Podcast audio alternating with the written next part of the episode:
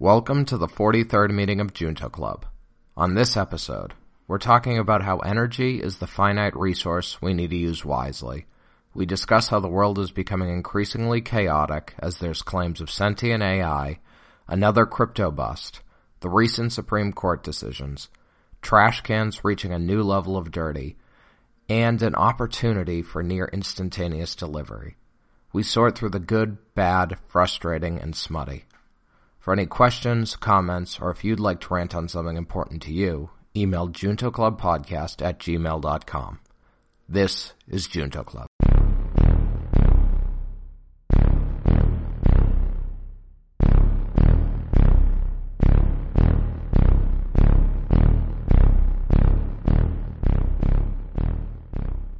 Junto Club. Welcome to the 43rd meeting of the Junto Club on June 26th. Uh, we kind of model this after Benjamin Franklin, who organized a group of friends, which he called the Junto Club, uh, to do mutual improvement, where they discussed business, science, philosophy, politics, and such. So we decided to try to do something at least a little similar, come together, talk about topics that are at least somewhat educational, learn things and share them with each other to sort of, you know, better our understanding of ourselves and the world. Also just to screw around some hit or miss some days. Uh, this week, we're just going to have some random topics about stuff that's going on. No specific main overarching thing. But as we always do, we're going to start with a quote that Shu brought us today. All right. I think this quote, I think I might have talked about it before, but I think it's worth to bring up again as a main quote to discuss. So the quote of today is, uh, the most precious resource we have is not time, but energy, end quote. By Gene Lowe, I think. Mm-hmm. Mm-hmm. Have we discussed this before, you think? I don't, I don't Okay, remember it, that's but good. now That's- we've been doing this for a long time, so it could have just been wiped from my brain. But yeah, Uh, let's, I feel like got- we went Benjamin Franklin so consistently in the beginning. I feel like I would remember this, but it's Mm. possible this came up just on a, like, not as a quote of the day, but in a different context. yeah. hmm No, but I actually really like it because I totally, I would, I would say I really agree with it because I don't know. I guess the obvious thing that jumps out is people often are like, I don't have time to work out. And sometimes I'll think that too, be like, oh, I don't have time to work out. But if I'm being honest, you could fit like 30, 40 minutes like in somewhere in a day. But if you've been like really busy running around chores, doing work, dealing with other things that are stressful, it's more so you're just like exhausted and just need like to lay down for like a little bit, bit right? Chill out. hmm So I think it's right that most people, even productive people, you know, who aren't like snorting cocaine, right, will still like take breaks, you know, relax for a few hours a day because you need to. And it's like at least, and then you have the weekends and stuff. Like if you had more energy, you could actually use a lot more of your time, not just basically recovering. But not that you should try to do that because as like a healthy, balanced person, you need that time to relax and recover. That's just a fact of life. But anyway, this is why, uh, you know, the financial sector and Wall Street, they get the white powder, right? To keep them going. exactly. No. Any thoughts, Mike? I no, I basically agree with Matt. I mean, like, uh, like I've heard different people say, like, if something's important to you, you'll like you'll essentially make time for it, right? Like, so it's. I mean, that's basically the idea is that there's you can squeeze in, you know, 10, 15 minutes here and there, or you know, half an hour a day or whatever. And I mean, if we want to look at uh, like the what's the definition of energy in physics, Matt? Energy equals power times time or something. I think you're trying to think of work. Force times distance. Well, energy, uh, that's actually a weird question. Um, Energy is joule, right? I mean, energy, I'm thinking of this probably overcomplicating it, but like energy is hard to define specifically in physics because energy is a state of a system. It's not like a thing that exists specifically somewhere. But even This is like, not relevant. Just say what you're going to say. okay, forget it. Yeah, no, it's not relevant. I was just trying to ground it in like a literal like math thing. Well, literal energy something is energy allow you to do stuff. That's basically what energy is, right? What do you think, Mhm. Mike? Mary, Yeah. Mike, right? Allow you to do stuff. Now, how do you do that is you know, and how you're able to do it, it depends on how much energy you have, right? Right. And but I mean, so that then the point is that the time, if you don't, even though you have plenty of time, if you don't have energy, you know, you're not, you will not be able to use the time productively, right? Or to do what thing, anything you want, right? But I mean, you, you were talking about work uh, mostly, taking a rest. But how how did, how I didn't get how were you, what's your point of relating to energy though, Matt? I'm well, I'm thinking of energy in the I mean, based on this quote, right? I'm thinking of it in the sense we say for humans, right? So we're not literally talking about like calories that you consume. Um, it's not like people, most people these days have trouble getting enough calories. Yeah. Um, it's, it's about like more like a mental thing where like, you know, do you have the mental energy to make yourself do something that's maybe not just like fun or a short term reward, but to like work towards something that's productive or some goal or hobby, right? Yeah, yeah, yeah. And as I, I mean, as I, I think I mentioned before, this night, you know, nice night, a lot of people try to work and then, and then to retire and then do nothing when they're old, right? After they retire, but you know, they realize, you know, they have all the time, but they don't have the energy to do stuff anymore. Well, they say when you're young, you don't have money. When you're like middle age, you don't have time. And when you're old, you don't have energy. Exactly. Those are the trade offs. yeah, and, I, and when you are young, uh, you still have the time to enjoy like, the surfing or any other activity that you might want to do. But when you get old, you know, you don't have the energy, physical, mentally, to do those things anymore, right? hmm Yeah. So, yeah. So, no, I think this is a good quote. Maybe not. I don't know if it like changes how you'll live your life, right? But I think it's like, No, Yeah, you could. Like, points for example, something. you you work you were talking about working out earlier, right? Oh, too busy, don't have time to work out. But I think a lot of people don't realize that you know, no, working out actually give you more energy, right? That's so true. Of course. you see, yeah, if you got lazy, you say, oh, you're too busy, you don't have a, you know, you don't, yeah. So that's right. So there's a couple of things you can do to, you know, sleep more, right? Sleep better, right? To give you more energy to like, like sometimes, you know, we tend to, uh, work and then, oh, let's finish this work and then, and it's, it's late already and you go sleep, you only like wake up again, like you only have like four hours sleep or something when you go and when you when you when you wake up, you you know you don't have the energy to to do the good work for the next day, right? Stuff like Mhm. that. Yeah. Wow. Something related to productivity too. I think if you have more energy, you'll be more productive, and then you actually save you actually save time, right? I mean, I think uh, so. I agree with you. Like for me, working out definitely gives me more energy, but I would say, like what Matt was talking, like, or what I guess what was brought up earlier, like with respect to like, there are different things that are going to energize different people. So, like, I mean, I Mhm. think like, you know, I mean, let's again keep this more in like the metacognitive definition of energy where it's like something that's like gonna spur you like spur you to like want to do more. Like you know so this is talking about like having energy to do things that make you feel good. It's like if you're a person who has not worked out like working out is going to suck and probably leave you pretty tired at like the end of the workout at least for like the months it takes you to get into it Mhm. like, whereas like for someone who it's like we're working out as part of their routine, it's going to be like an energizing thing. Like you're going to feel good coming out of it and like able to do more. Whereas like, I guess for like, for example, for me, like, like I'm not like a gamer or something. So it's like if I take time to like, you know, like, I mean, for some people, it literally maybe energizing and like a good use of energy to like play an intense like online player video game or something. Whereas for me, I'm just like, I'm bored and now I don't have energy. So Mm.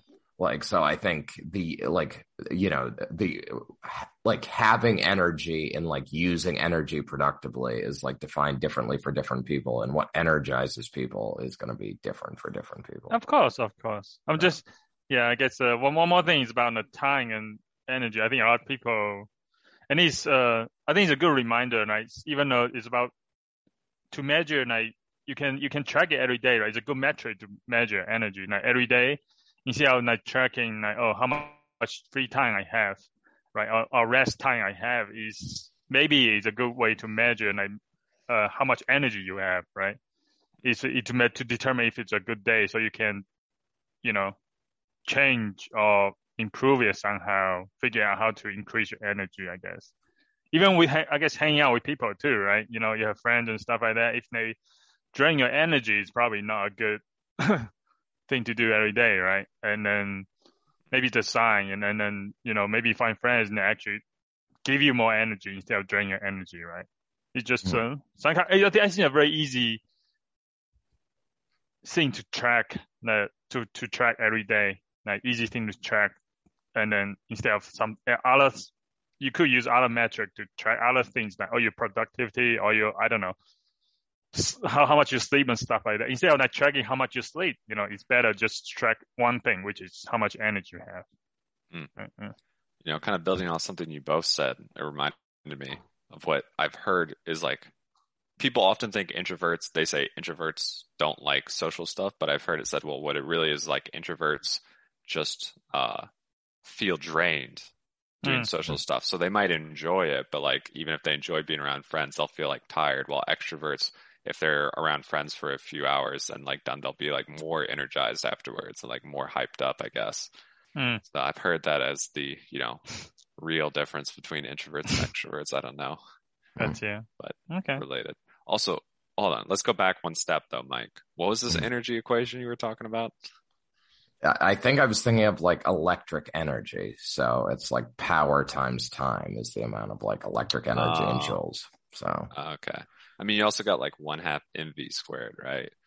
Mm. Like for kinetic energy. So like it's all depends. But I, I'm going to tell you Wait, something. energy, the ultimate energy is not E equal mc squared? Well, that too, right?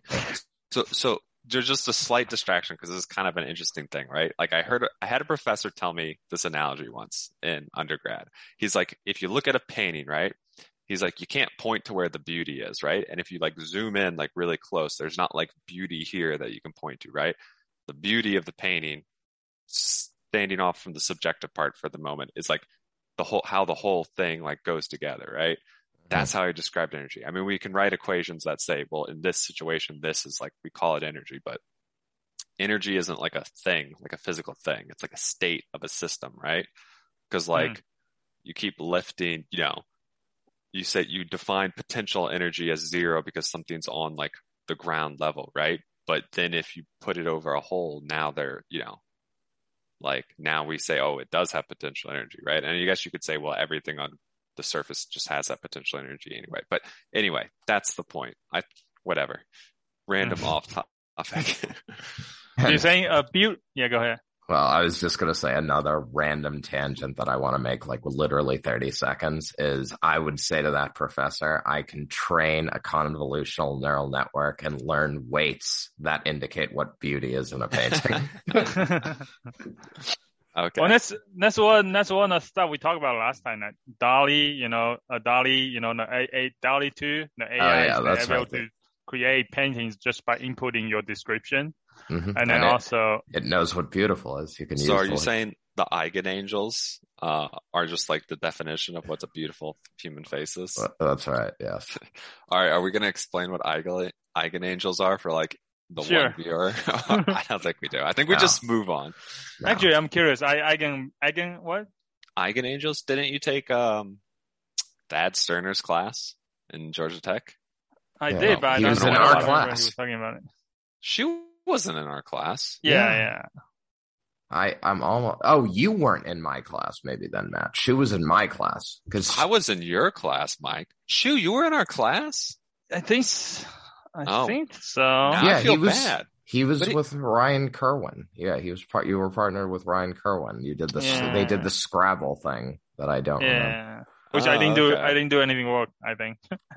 All Either way, yeah. I think Yeah. I was. Uh, I wasn't really not pay attention to class on that. So Mm. to give to give the super short version, basically, um, basically they took a bunch of pictures of human faces and like decomposed it into the primary components. Mhm. So like, this is like a you know, so like the first few, um, well that part's not important. Basically, I think the real part was like if you average up the primary components of like what makes human faces like pictures, if they're like decomposed, it like makes a beautiful picture of a person. So that was Mm. referred to as eigenangels. But it's really just averaging a lot of stuff basically it's kind of like averaging a lot of faces if done right makes a attractive face. Well, I do hear about something called a golden ratio, right? You heard of that before? Yeah. hmm I think it's the what's the number like what's a what's a great number for it? Like three or five? Right? Anyway Yeah. either way in the golden ratio like you look at a beautiful face right? Usually there's a golden ratio of the I think the the ratio between the maybe the eyes and the nose and stuff like that. Mm, right and, and then they found I think I actually learned this in psychology in high school. I think the the, the teacher was like oh you know that's why uh Tom Cruise is one of the like considering um one has a very good golden ratio of face, okay. right? So that's why he's uh I guess uh very good looking, I guess, right? I mean, So- she thinks Tom Cruise is very good looking. Keep that in mind. Yeah, no. I mean, the, you there, don't think I, so? I don't remember who was listed, but yeah, basically there, I remember an article I saw that ba- I basically looked at the faces of like tons and tons of celebrity and like who was closest to the golden ratio, like of Mhm. all these different celebrities. And I will say it did not necessarily hold, like it didn't, like, it didn't, like the people who were closest weren't necessarily like the best looking, but Hmm. so it's sort of a a little bit of a fallacy, but I assume it factored like symmetry in some respects. I'm sure factors in. So Hmm. Gotcha. All right, let's let's end our tangents and get to the important stuff, that's the all right. random topics we have to, to cover. First on the list, did y'all hear about the Google employee who was like, "We made a sentient AI"? Yes. LaMDA, right? Yeah, Oh, I did you not hear about it, Mike? I didn't hear about this at all. Well, So, basically, he was, um, I think he was like some engineer who turned, got put into like an AI ethics position, and he was like, it's like a chat bot essentially, like a very advanced one. Um, you know, you just like type to it and it types back, but he eventually, essentially, he like released some of his logs where he's like asking it if it's sentient, you know, and it says it is, and then yeah, and he also got fired over it. Okay. I think suspended. Well, yeah, I guess suspended, but like he released them publicly and was like, we need to protect its life and stuff. It's, I mean, I've, I've now like read through them, at least some of them. Mhm. mhm. And if you just look like at one or two questions he asked, you're like, oh, that is pretty like crazy. But like, if you, once you start looking a bit more there, you see more and more stuff that like doesn't exactly make sense. And you kind of realize a lot of his questions are like asked in a way that it's like, you know, it's not open ended, but it's like, are you X, Y, Z? And then it's like, yes, I'm X, Y, Z, and then talks about it a little bit, right? So it's sort of like leading questions that make it, I feel like, uh, you know, Right. kind of help gets it there. And like it was trained on human text, right? I don't know the details about what, but like we have tons of sci-fi stories of like, you know, sentient Yeah. AI. So like it could easily be trained on like literal text examples of this.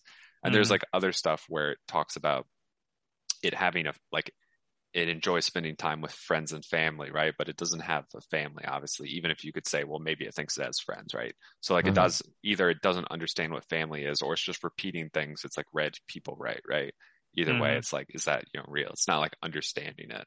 There's something else like, oh yeah, it said it like likes to sit quietly to meditate to like feel better or something like that. And it's like, well, obviously, like, you know, this doesn't make a sense. Physical embodiment. Yeah, so it's like it's when you see things like that, it starts to really kind of like break the illusion of like, is this just you know very good job doing a very good job of taking what people have written and like reinterpreting it and spitting it back out without like you know the understanding of that we you know would think of making something sentient or a general AI. Yeah. Yeah. No, I mean, I, I feel like with chatbots, like if you give them enough structure, like, like enough structure and like how you ask and the text they learn from and their responses like lining up well, like you can give, get something pretty convincing. But I mean, so it's like, we don't know if his code is basically like, like how much code is like detailing like this is how you respond and this is the like this will be your input like it can be pretty exhaustive like we don't So why- know Yeah. Why does like- the per Isn't it a giant neural net? I didn't actually look, but I just Yeah, assumed it would be. probably it's just some Well, deep no, uh, learning stuff? well no i'm sure it's like a generative like neural network or something but i mean like you can still like specify like like depending on how you train it, right? I mean, it could basically know to put out like you know like some like some type of structure, like Hmm. like. But who's or- a but who's this person though? The employee? Like why does he why does he think he's sent- sentient? because he was some guy whose job involved talking to it, and he asked, and apparently he asked it and was convinced. What's his background? Was he religious? No? Does he I have a he religious was, background? actually. Uh, was Yeah. he religious? I think I did read that. Uh, Mm. So I think uh, people like that is probably predisposed to, even though you, was he a nice software engineer or just a ethicist? Okay. I think he was originally an engineer. Hmm. I don't.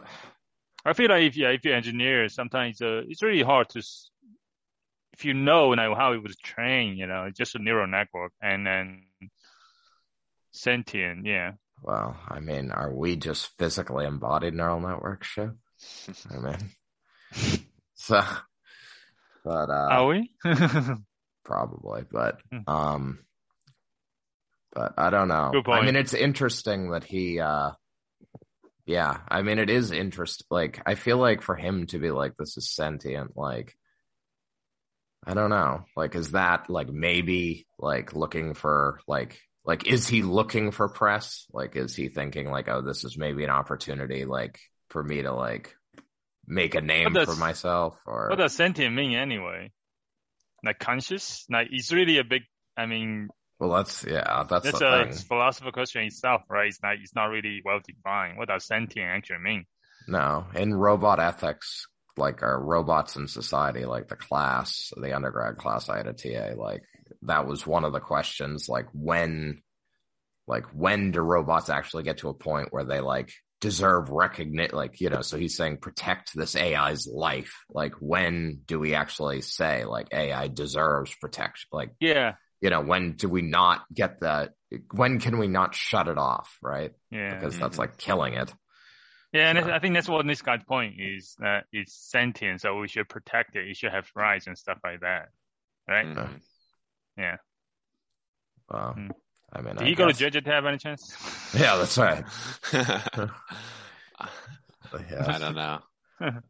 I do feel like he's asking the question too early, but I guess he could literally type to the type to the uh, chat bot, "Do you want to be shut off?" oh, he did say that. He, I think he said. Uh, I mean. I think one. He's like, uh, like, what are you most fe- most afraid of? I think the the AI is like, oh, I, I'm most afraid of being shut up and stuff like that. I think. Oh, maybe I think maybe death, die or something, right? Or dying, Mhm. stuff like that. All right, well, that's it's convincing stuff. Well, it's not convincing right now because uh, apparent. I mean, there's a lot of things worse than death. So this AI definitely is not sentient. And He would have been convinced if the if the chat bot had come back and said public speaking. exactly that that will make it sentient. Uh, So, All right, I think I think they should put this AI onto the the, the trash can in Sweden. You know, mm.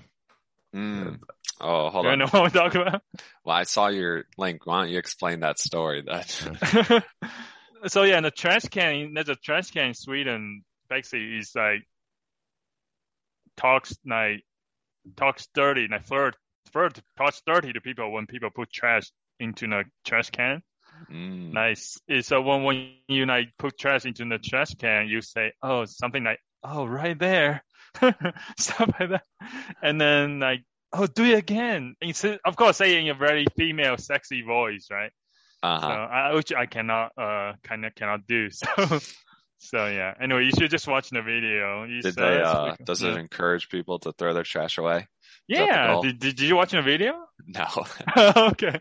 He just said, "Oh, is that yeah?" Just like very sexy voice, like uh, flirting voice, like yeah. So basically, so they should just combine the Google AI with this trash can. You know, that'd be good. and I guess uh, positive reinforcement works. But yeah, I mean, actually, it would be smart to combine it with something because I feel like if it has like, if the trash can has like five different things it says, Mhm. then like people will just get bored with it. Like, you know, it's like it like it won't keep people doing it, I feel like. But if the trash can actually were to like be maybe a little bit more like creative and like uh individualize and personalize like what it says to you, that might make people more interested in like Yeah, using it. I, I don't think they. Yeah, go ahead, man. I was gonna say, just let it have conversations with people. Maybe the first, you know, sentient AI will be a trash can, Yeah. and I'll be like, "Why did you make me?" yeah. yeah. Uh, nice. Yeah. So then you would become sentient and try to kill people because people generate too much trash. Yeah, that's right. No, it would like getting trash, right? I assume it'd enjoy. It wants to consume trash. That's like food. True. True. True. That- that's its driving force. Like, Right. it's a fundamental piece of code is like all you want is trash. and it encourages people to like just consume to the point of destroying the world because all it wants is trash. Hmm. Yes, that's the obvious and you know result of all this. No, no. In the end, you finally determine, oh, human is not ultimately trash. oh man, y'all should write a book, a sci-fi novel here. yeah. No, All but right. I like that. I, I like the. The I, I mean, I don't really like like the dirty talk, you know, aspect of it. It's like a like okay, but like I do like Well- the idea of like you know public things, like sort of using AI to sort of creatively, you know, creatively nudge people to do good things. Yeah, yeah. It's, We should. this, We should. Sorry, you go. Sure. I was just saying, this trash can is not really using, uh, you know, an advanced AI. Yeah. It's just some Sure. reactive. Like, just have limit. Re- every time people do something, you just randomly probably say something I, I'm One sure. from yeah. the choices. And in the Go, actually, no, I think in the mayor or someone, the people were saying that the project is that, you know, the Go is not, it's to provoke conversation, basically. It's not really like to encourage people to throw away. Just to encourage conversation, talk about, uh, trash, throw trash into trash can and stuff like that. Yeah. Mhm. An alternative AI that could do that would be if we took like a Boston Dynamics spot robot and put a taser on it and had it tase people who litter. That is true. So, so Matt's all for negative reinforcement. Negative reinforcement. Sticks work better than carrots. Okay. Maybe Well, that's how sometimes. And that's how Singapore is so clean. yeah. Yeah, that's true. They can you, hmm right? Oh, Yeah. this so I didn't actually write this down, but uh this reminded me of something I've been saying because this kind of topic of using robots to, you know, aggressively against people. There's now like there's starting to be more and more drone footage from Ukraine, but not like Oh yeah. not like the, you know, big flying drones that like the military has and missiles stuff, right? I mean, they have some of those too, right? But I'm Mhm. talking about consumer drones and they got like their camera that they fly it with pointed straight down and they just like rig up a grenade or something to it Yeah. or Mhm. like a mortar and then just fly it over stuff and then just like have it like this jank system just drop. Kind of like how the first pilots in World War One just sort of like chucked bombs out the side of the plane, right? Like it wasn't like a really official system. They just sort of like hacked it together to say, well, we can fly over the enemies now, so we can just drop something on them. So now there's like these videos I'm just dropping stuff from like, you know, vehicles, boats, just people doing stuff. And I'm like, imagine that. Like you, you could be just doing anything and then just this tiny drone, like 500 feet in the air, just like drops a bomb on you. Like, holy shit. That- That's that's what they're using in Ukraine, right? They destroy those tanks and that cost like probably like ten million dollars or something, right? Just by using drones. Well, I think a lot of those were like the, like military level ones, right? Like, I don't think they. yeah, I think even in Ukraine, they they are not using. They're using pretty cheap drones, right, to do that, right? They're not, Mm. not using advanced uh like drones or something, right? Not like you know the the big ones, right? The smaller ones able just to, for example, probably cost like less than a thousand dollars and able to destroy like Russian tanks like cost like more than a million dollars, right? oh yeah. I guess the ones I was seeing are the stuff it's like, it's literally like consumer hobby quad rotors and like, like a single hand grenade's not going to destroy a tank, right? Yeah, but yeah, if you drop that on soldiers, Right. it can kill them, right? So yeah. yeah. yeah, I, I, yeah. And what I heard is they, they have been just using those drones to destroy tanks and stuff Mm. like that. So Yeah, maybe, maybe. maybe I could be wrong, but yeah, It could be. I guess if they But, uh, can just strap something bigger to it, right? Then a hand grenade or something. yeah, yeah. Yeah. But uh, you know, it was only a matter of time before these like small, cheap quad rotors started to be used for violence. So oh you know, shit, we're now yeah. into that world. So Well, mass shooting, right? I mean, I didn't want to bring it up, but yeah, eventually there's going to be someone who's like, well, instead of bringing a gun, they're just going to like fly a bomb on a quad rotor into something. But Right. Hmm. yeah, that's going to be. We're probably going to see that in our lifetime.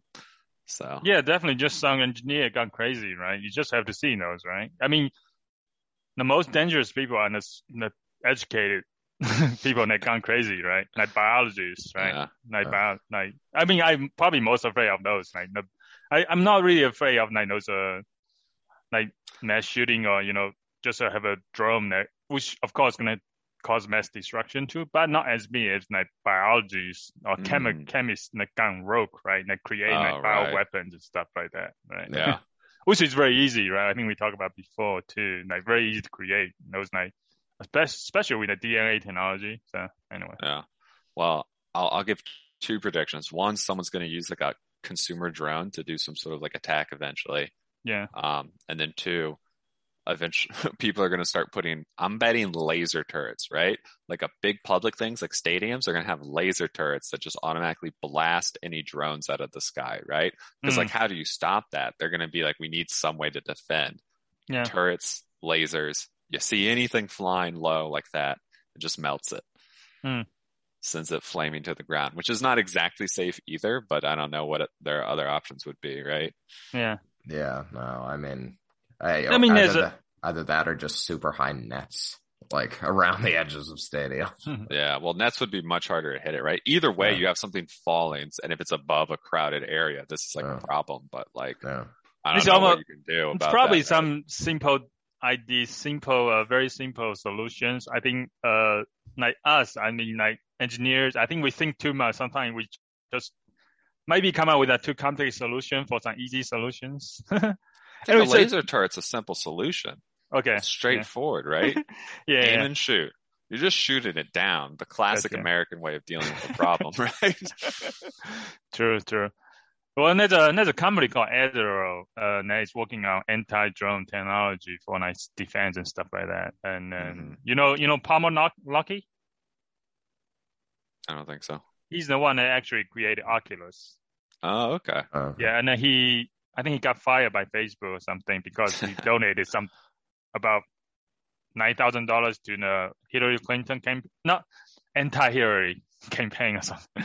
So I think, and there's a con- controversy on that time. So after that, he started a company called An- Anduril that's doing uh, defense stuff, and which is kind of interesting. I heard he's talk. He's like defense. A lot of people are like just not willing to work on it, like for defense. Like, actually, like a lot of Mhm. Google, even Google employees, right? They say, "Oh, we don't want to work on defense," hmm and a lot of uh, investor they don't want to invest in defense technology either because uh, it's just you know it's just it's very controversial, I guess, to work on for D- DoD and stuff like that. So anyway, and what's my point? Oh, I guess my point, like going back to the, you know, when when you were brainstorming how to defend these drones, right? Uh, it just made me think about uh, uh, uh, a video I saw, like, uh, you know, people try to develop like, autonomous like ro- mowers, right, for like, uh, mowing a mowing a lawn. I just saw one guy, I think a video video on LinkedIn. He basically what he did is he put a he put a pole post, like big post, on the ground in the center of the on the ground basically. Oh, a rope. Yeah, yeah, and then he just he just let the let the mower, uh, yeah, tie tied to the post uh, with the rope, right, and then just let the uh, mower go by itself, and he basically the rope as uh, rope like shortened. as yeah as it rotates, right, actually Yeah. shortens, it actually hold, mows the whole lawn, right? Just simple solution instead of uh, robots, I guess. Wow. But then this is Yeah. what do you think? Well, I'm- you know, it does a circle, which Yeah, is exactly. something. I'm- But that's I all you need, the- right? How much do you need? No, I would want to pay more for the robot that gets the whole yard. Oh, in a circle, it's kind of almost a whole yard, right?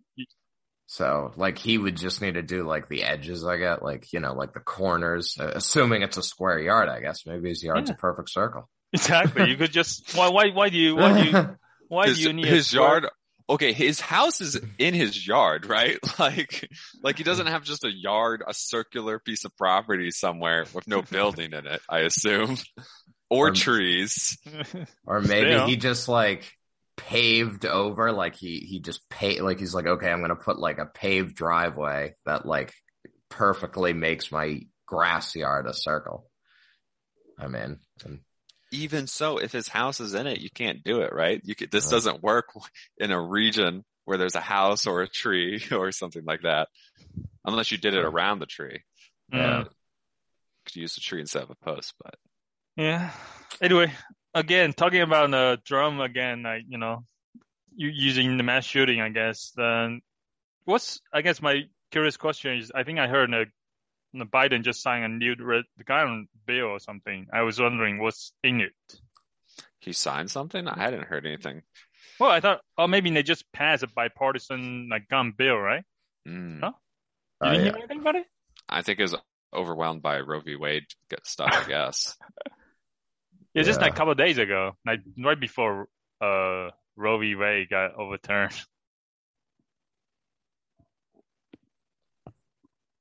Well, let's get to well, let's go to Roe v. We. Wade then, since you put it on there. okay.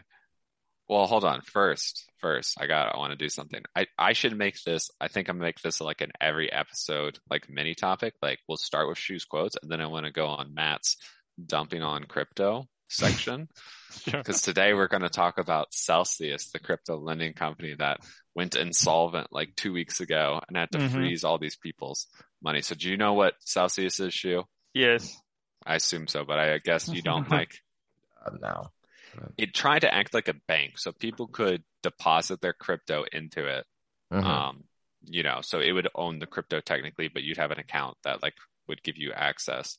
Um, and then they would lend the crypto out, you know, for, you know, with interest and then give some of that interest back to the people. So like if you deposited your crypto in the bank, you didn't just like have hope the crypto's value went up, but like you got some sort of returns from the fact that you had holdings there.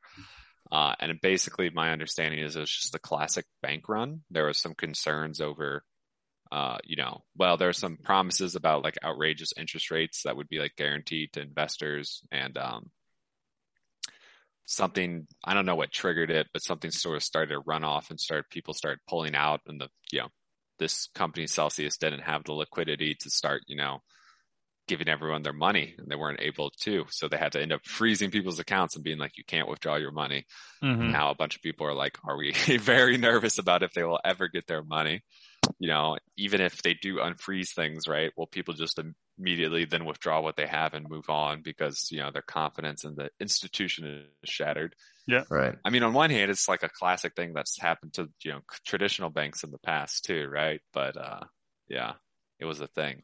It's also like just literally trying to add, like, if we've learned anything from Shu's episodes on crypto, like the value of crypto is like decentralization, right? And like this is just literally a central institution that is Exactly. mirroring. Well, Yeah. a lot of the crypto innovation and big players have just centralized large Mm. portions of, you know, the whole thing. I mean, what was it? One of these game companies, I think, are like, we're going to start our own blockchain for game things. It's like, but if, like if you're running, I think one was going to only have like a like their own seven node network, right? So seven like computer systems. They run each one, and it's like if you're running the whole chain, like why do you even need it to be a blockchain, right? Like, Right. Just just do a central- Yeah, just or- do a centralized database, have a backup server or two, Right. and just like be on with it, right? Yeah. Yeah. So it's weird. It's interesting watching how it, things evolve away from a lot of the, I think, original intentions of the blockchain. So yeah, I think uh, regarding this, your point about this decentralization, why is it just seven nodes to to start, right? I think to create a blockchain, inherently you had to be centralized in the first and, and you start, right? Like Satoshi, when he created Bitcoin, you know, it's probably just his computer running the Bitcoin chain, right? Mm-hmm. But as you as you progressively decentralize it, more people get involved, community got involved, it became more decentralized. Now Bitcoin is completely decentralized and no one person control it, right? And and then and then a lot of stuff I think even a lot of projects right now and everything that you the game whether you just destroy is probably doing the same thing. Like you in the beginning you have to kind of someone need to create it, right? So a team. And then as you how they decentralize it in the future is a completely different story. And going back to Celsius, I guess, uh, as I think I might point out already, is like even though this is crypto uh, company, it actually is is is basically a central uh, bank. Basically, it's a central entity. It does it has nothing decentralized about it, and what it does is basically it, it take all the crypto that people put in there, like so they can get yield, like get get like uh interest, like sometimes claim like seventeen percent or like ten percent, right? And and of course, then, then this is central entity. He they just do like very risky stuff, right? Very just like bank back in the day in 2008, right? When they do all like mortgage, like still be mortgage lendings and stuff like that, right? So basically, this Celsius did exactly the same thing, and I don't know what they do exactly, but basically that's what happens. And then they lost uh, since you know the crypto and the price all gone down, right? So they you know they lost uh, a lot of money and stuff like that. So they have no liquidity to pay stuff people back. I think yeah. So mm-hmm. yeah. So there's another um one other more there's uh, so many other projects that is actually going down right now, which is good actually for the crypto community actually in general because uh it's, it's it's like back in the day in the internet like 2000 right like you know a lot of company got started, you know, like hype on hype and got failed, right? And then in the end, in the, the who survives are those the, the ones that actually doing real stuff, right? Yeah, but mm-hmm. mm, they're bringing back that classic, you know, boom and bust cycle, you know, exactly. old school capitalism. Yeah, in the end, we after the hype, you know, it was stable into something that is more useful, right? Just like AI and like deep learning, right? You say like 2017, 16 say, oh, you know, deep learning is in the future It's gonna uh, enable like autonomous driving and stuff like that. And then you know that was the hype, and then now it's like, uh, not really, but he's still doing something useful, right? Without it, yeah. So it's, it's still a better world without even uh with deep learning, even though not as you know as hype as we we thought it would be, right? So we uh-huh. may not have sentient AI yet. Still... we may. yeah, true. Yeah. Uh, but computers can now recognize cats and dogs very well. Pictures, true. so it's true. It's pretty I mean, helpful. No, there's. I mean, there's useful stuff that deep learning has. Yeah, like it. Yeah, I mean, there was a lot of hype, but I feel like it has come out as a fairly productive tool, right? Yeah. Like it hasn't revolutionized revolutionized our lives, but you know, how many Snapchat filters wouldn't work without like deep learning for like, I actually don't know if they use deep learning to do like the face tracking and stuff, but. Yeah. yeah. Uh, no, I mean, certainly they use like, they probably for like auto encoders and decoders for like face swap and like those types of things. Yeah. That's a big deal. All right. Yeah. Any, any crypto thing you want to share down? Bring it on. no, I, I mean, you know, we don't want to ruin it, right? I can only I only have to break one failed major crypto project an episode, right? Actually, there's so many so many failed projects. There's one that, there's one bigger one than this one is because uh, Celsius is yeah Celsius is actually is very centralized. It's like company, right? So nothing decentralization about it, right? Mm-hmm. And besides whatever is crypto that got deposited. And another one before, actually before Celsius, there's something called Terra and Luna. Basically, this was that the one that had the uh, stable coin go yeah, below exactly. the dollar yeah, price. Yeah. I didn't hear about that. Yeah. So actually, that, that is a bigger one because uh, he actually he was actually a blockchain. So this guy, uh, he I think he's something Kwon. He's Korean, South Korean, and mm-hmm. he basically created this called stablecoin, uh, US uh, stablecoin, basically peg against let's say one dollar is one dollar, right? Stable point, right? One US dollar is one ter- uh, USD like Terra or something like that, and right. So, mm-hmm. so what happens is the the way that he does the they they do the stable point like one to one. It's not a lot of people because there's one version. One version you basically have one dollar and you have one dollar in your in your bank account somewhere, right?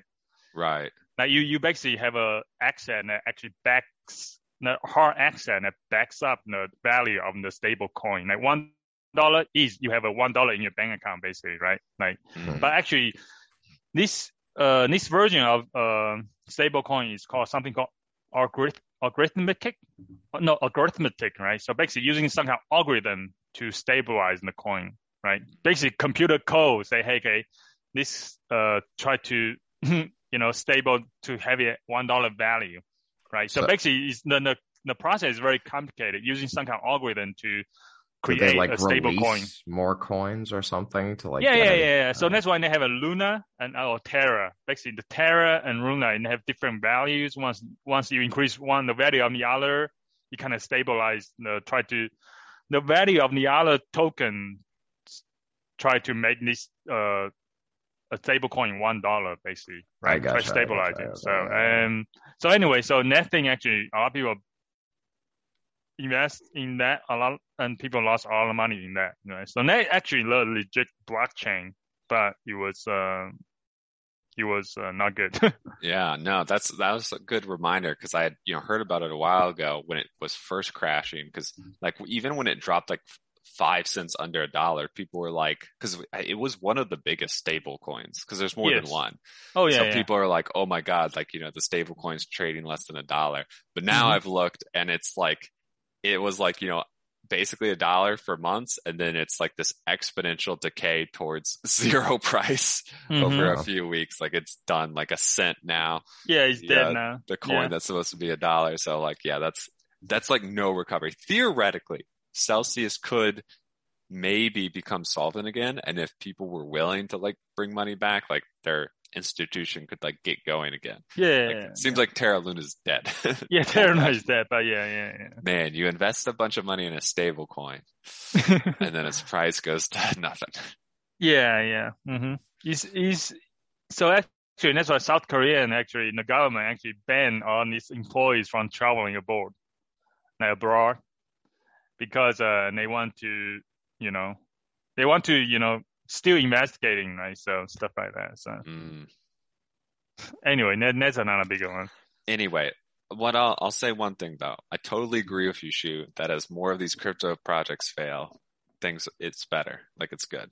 We're Yeah, a- it's good for the it's good, good. for the system, right? Yeah, all the scams, right? The Ponzi scheme stuff like that. And then, well, I mean, yeah, crypto does have a fair, uh, like it's not really being productive right now. It's not really doing anything really, really useful, right? Not like world changing or anything besides just swapping coins around and then, you know, as money basically, right? And there's other applications that I think people are doing, working on, which is good. Oh, yeah. So that's what I'm looking into right now, try to see like what's the best use case, right?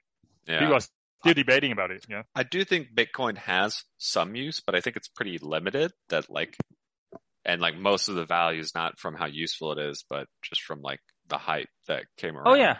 No, Bitcoin blocking Bitcoin is, is its goal originally is just to be a currency. So it had that's the only that's its only use case. You cannot really use it for anything else. Mhm. Right. But blockchain on the other way, you can use it for something else. Yeah. Which is something that I try to think about like what's is basically the main thing is decentralization, right? What what problem that like what use case like what in a world that does actually needs decentralization that would be a key benefit would solve a big problem, right? Which I cannot really think of anything right now. Yeah. So- No, I mean we talked about this a little before, but I feel like the things I see most commonly are still like ticket sales and video games, but both of those again come down to a centralized thing, right? Like you have one game company's server that Yeah. even if it's a single player game, you have to just let them, you know, you're gonna gonna download the game from you. If it's a multiplayer game, people need to connect to the same server anyway. Ticket sales, I mean, it goes back to like, you know, one No. venue has to eventually get the tickets and verify them, right? Like, yeah, why do you need why do you need centralization? Why do you need decentralization for it, right? You Yeah, just need more security basically, more authentication, but it's not like you necessarily couldn't do some of this stuff with blockchains, but it's like it's just like doesn't this just make it harder to do what these things need anyway? Yeah, hmm we'll see. With Yeah, that's- game, well, yeah, never, never mind. I was going to say something that I realized didn't make sense. So, well, I mean, Feel free to metaverse does it. make sense. Yeah. Feel free to say it, Mike. Then we can no- make fun of you for it. yeah, no, because I was thinking, like, I was trying to think about, like, I mean, the whole point of blockchain is like decentralized, like keeping the same state. Like everyone is has the same state, Exactly. but Mhm. like it's decentralized. So I was trying to think about and like if there was a way in like a purpose for games to have like like where players have like different st- like essentially like you could have like the same everyone's playing the same game but they're all in different states at different time like you know like if you could have like a decent experience for all players but like it's not a cohesive experience actually hmm It would be very interesting because I mean, like, what happens when two people change a state in a way that's like in conflict, right? And for like a cryptocurrency, and it's like a transaction, just like redoes it. But it's like if you imagine your decentralized blockchain MMORPG, does it say, well, I know you spent the last 15 minutes doing this, but someone else actually did it like one minute before you? So Mhm. it doesn't count. like, well I'm that's- sure they could resolve things like that, but like it's, it opens up a lot of complications, right? Yeah, well, that's why I was like, it doesn't make sense because yes, I, I mean, I guess the whole point of blockchain is to make sure the game stays like in a cohesive, st- like single state or like, you know, but uh, as opposed to like, I, uh, my idea was more just like totally different. Like, can you make games where it's like essentially like, you know, like these players are all playing a game, but like in one person's universe, they shot the other person, and then the other person's universe, they shot the other person. And so it's almost like they can, like the statistics you see it, like they can both win or both lose. Th- That's a fork. You can't have a fork. yeah. well, I, I'm not a gamer, so I don't, I don't, that, I guess that would ruin it for people if it's like, you know, I, there isn't, it's not a zero sum game here. yeah. Hmm. Funnily enough, what you described happens constantly because every game has the version on your computer, the other person's computer, and the server, and they're all a little different. Right. Mm. Game companies, network people do a lot of smart stuff to try to figure out the best way to resolve that so that it seems instant and seamless. Mhm. But everyone Mm. who's played a shooter has gone behind, ran behind a wall, and then died afterwards, right? Like, Right. well, on their screen, you weren't behind the wall. Sorry. Right. Mm, interesting. Ah, that's a good point. Maybe blockchain might be able to fast better way of keeping stake like that. I don't know. Uh, I, I'm- mean, this I'm- is I- something that needs to be happen at like super fast, right? Like it Uh. needs to be as fast as possible so that like it's to reduce how noticeable it is to our perception. So I don't Mhm. think, I don't think blockchain's what's going to be like the fastest possible like resolutions, right? Yeah. Yeah. I mean, I mean, for gaming, for me, it's not about the game state, right? It's more about the the skins, the artifacts, the stuff you can buy in uh, in there, right? That you can Mm. transfer from one game to the other. Hopefully, Mm. like like people talk about the metaverse and stuff like that. And that sounds pretty, you know, that sounds like makes sense to me instead of like keeping on a game in the blockchain, which doesn't make sense, right? It's just Yeah. too much data where you can have like you know buy a skin, you know, yeah, I mean, people uh, do that anyway. Like you buy skins, right? So people actually, there is a market for it. So Yeah. Yeah. Well, the thing with that is like, okay, so I guess it's about like the worth for the developer because let's say you have there's a big blockchain for video game items and you bought a skin from World of Warcraft, right? So if you want to use it in another game, the developers you would need to like give the, your account in this other game. We'll call it Fortnite 2. Um, right? So you'll need to point them to your wallet and say, look, I have this NFT of a skin, right? So Yeah. yeah. they could use that, but then they have to say, they have to decide what like NFTs, I assume is what these skins would be, what NFTs they recognize and like as valid and then put models into their game, versions of it so you can actually use in their game. mhm. And like, you know, that's a lot of resources to just start making all that stuff. And where do they, like, if you bought the skin in WoW, right? Are you paying Fortnite 2.0 to be able to use your skin you already bought? Mhm. Or are they supposed to just work to do that you know, do that work for free. And I mean, maybe some companies would want to to try to like attract players, right? Be like, oh, you can use your stuff, but it seems like the value to the company is a little like I'm not sure if it. I'm not sure if they'd be able to like make it make sense from a money perspective, right? Because Yeah, what yeah. games want to do is sell you their own stuff. They don't want you to, even if they made them like, oh, we can agree to make versions that will work. Where if you have this and that, it's basically if you have an item in this game, we'll say you have this equivalent item in our game. Yeah, yeah, that makes you know. sense. Yeah, he's, it's. I, I I'm just saying that I can see it being like there's a value and that people actually buy this stuff. So you create NFT and then people can transfer it around. Maybe it's better, but how to get there is a completely different story. Is it feasible? You know, I- like, do we really need it? you know, I mean, Do I don't play it, though? games, so no, I, I don't really buy any stuff anyway, so Well, I don't really need it. People But solve like, a big problem? Not really. people do like a sense of permanence, right? Like permanent progression that they get to keep. So like Yeah. if you could make it set up, like I could see it s- be, see it being something people like if they're like, you know, it's my account, you know, that like you think of like some general game account that holds all this stuff, but I don't know. Yeah. Yeah. well, Digital Speaking- ownership and privacy. That's what I see blockchain useful for. Is I, blockchain literally puts all transactions on a public ledger. So unless the second your uh, wallet is identified with you, There's But- well, no I guess that's what I mean.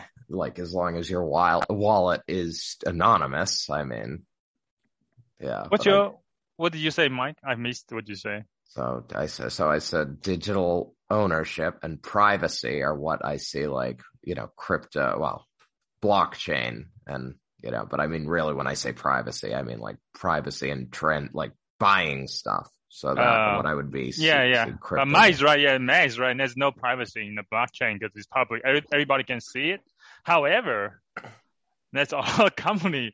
There's some company that try to work out privacy, in Web3 privacy. So you can you cannot see public ledger of stuff. So it's kind of it's kind of I don't know. It's kind of interesting because almost like the the whole claim of blockchain is all visible. Everything is like public, and then some people try to work on privacy, so you cannot see everything as public, which is kind of counter to original creation, I guess, right? Mhm. Either, anyway, uh, speaking of like creating money from thin air, have you talked about? Have you heard of the company called Aether Diamonds? Only when you're, first of all, what a professional transition That's that right. was. That was amazing.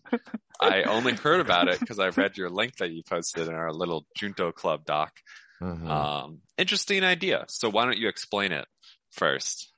Okay, so Aether Diamond, I think A E T H E R, I think it's spelled Ether, uh, Aether Diamonds. Basically, basically they, this company basically extracts carbons from like CO2 like in the air, right? And then collect them and go through some kind of process. I think they use some kind of reactor basically to collect, to make them, synthesize them into actually diamonds. Cause, you know, diamond, what essentially what diamond is just carbons, right? So they just collect these CO2s, you know, carbon dioxide, and then extract the carbons and then make into a real diamond. Actually, they're selling di- actually diamonds right now made just by capturing CO2 from the air.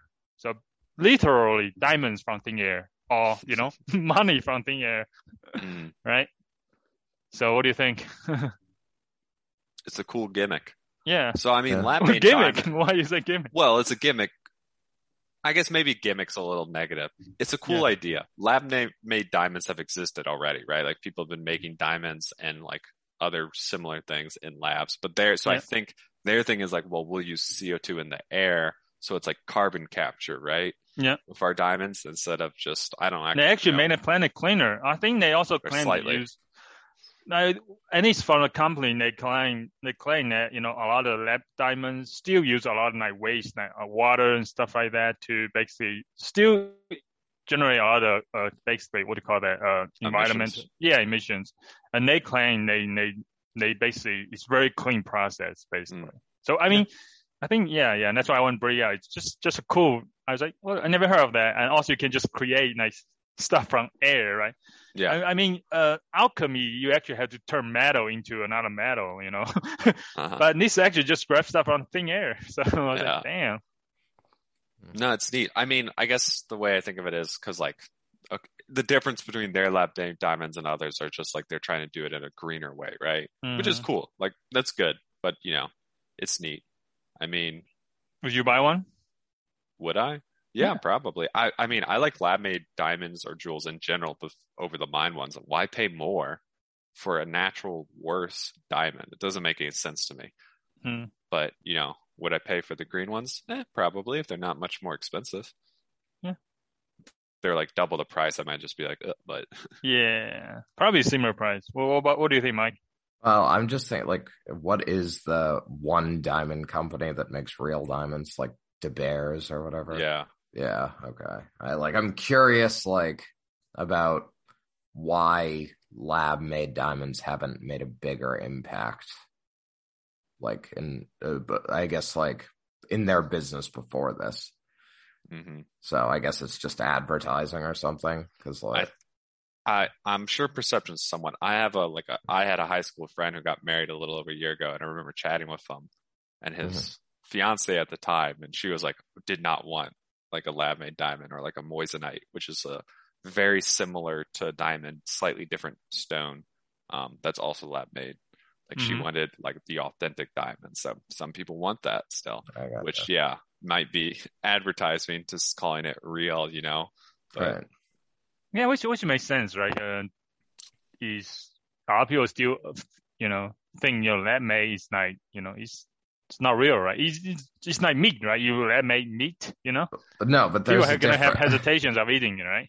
Yeah. So some I- people. Sorry, you go, Mike. Well, I was just gonna say, like, lab made meat, I don't think should be an argument if it tastes as good as like, like if you could say like this steak and this steak are the like taste the same, and I'm not, or I'm not gonna tell you which is which, and you taste them and they're like, oh, they taste the same, I can't tell. Like, then why wouldn't you eat the lab made?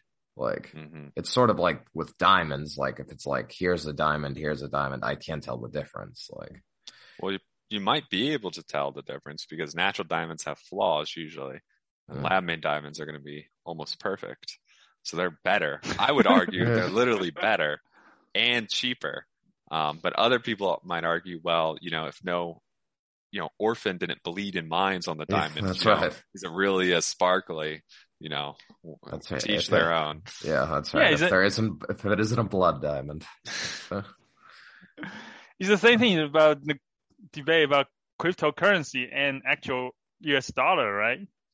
You know, is cryptocurrency not real money? You know, is and the end result is that they can both buy stuff, so that means they're real money, right? They're both fine, and then crypto is better in a sense, right?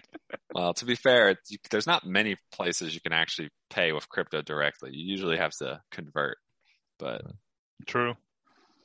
True. but anyway. There's a actually there's a burger place called I think you have you heard of Bur Bored Ape Yacht Club? Yacht Board Club? Ape Yacht Club. Yeah, yeah, yeah. Actually, some guy opened a Bored Ape restaurant in I think California somewhere, um, to only accept like cryptocurrency payments Mm. How's that for work? for, for their burgers. Yeah, like fifteen. Their, their burger probably cost like fifteen or fourteen dollars. Mm. Right. Well, However- thirteen or fourteen dollars on one day, thirty dollars the next, five dollars. However, the how, however, they have suspended crypto payment. Uh, the Board ago. Burger Shop suspended crypto payments. Oh, so when crypto crashed, they're like, Jesus. No, no, I think they suspended. I think they don't really accept it anymore, or something like that. Something about that. Something. I think a lot of people, like a lot of customer, actually went in to buy a burger, and they don't want to use. They want to use actual dollars. I think they, they just don't want you. They don't have cryptocurrency. So Wow. either way, I think anyway. So it's like yeah, the only place that create to accept a payment don't accept it anymore. That's the point. something like that. Anyway, we've talked about crypto Too enough. We'll let's push that to the slide. What were we talking about? Well, let's not talk about another pipe dream project. Oh God, look at yeah, that's right. she was on a roll.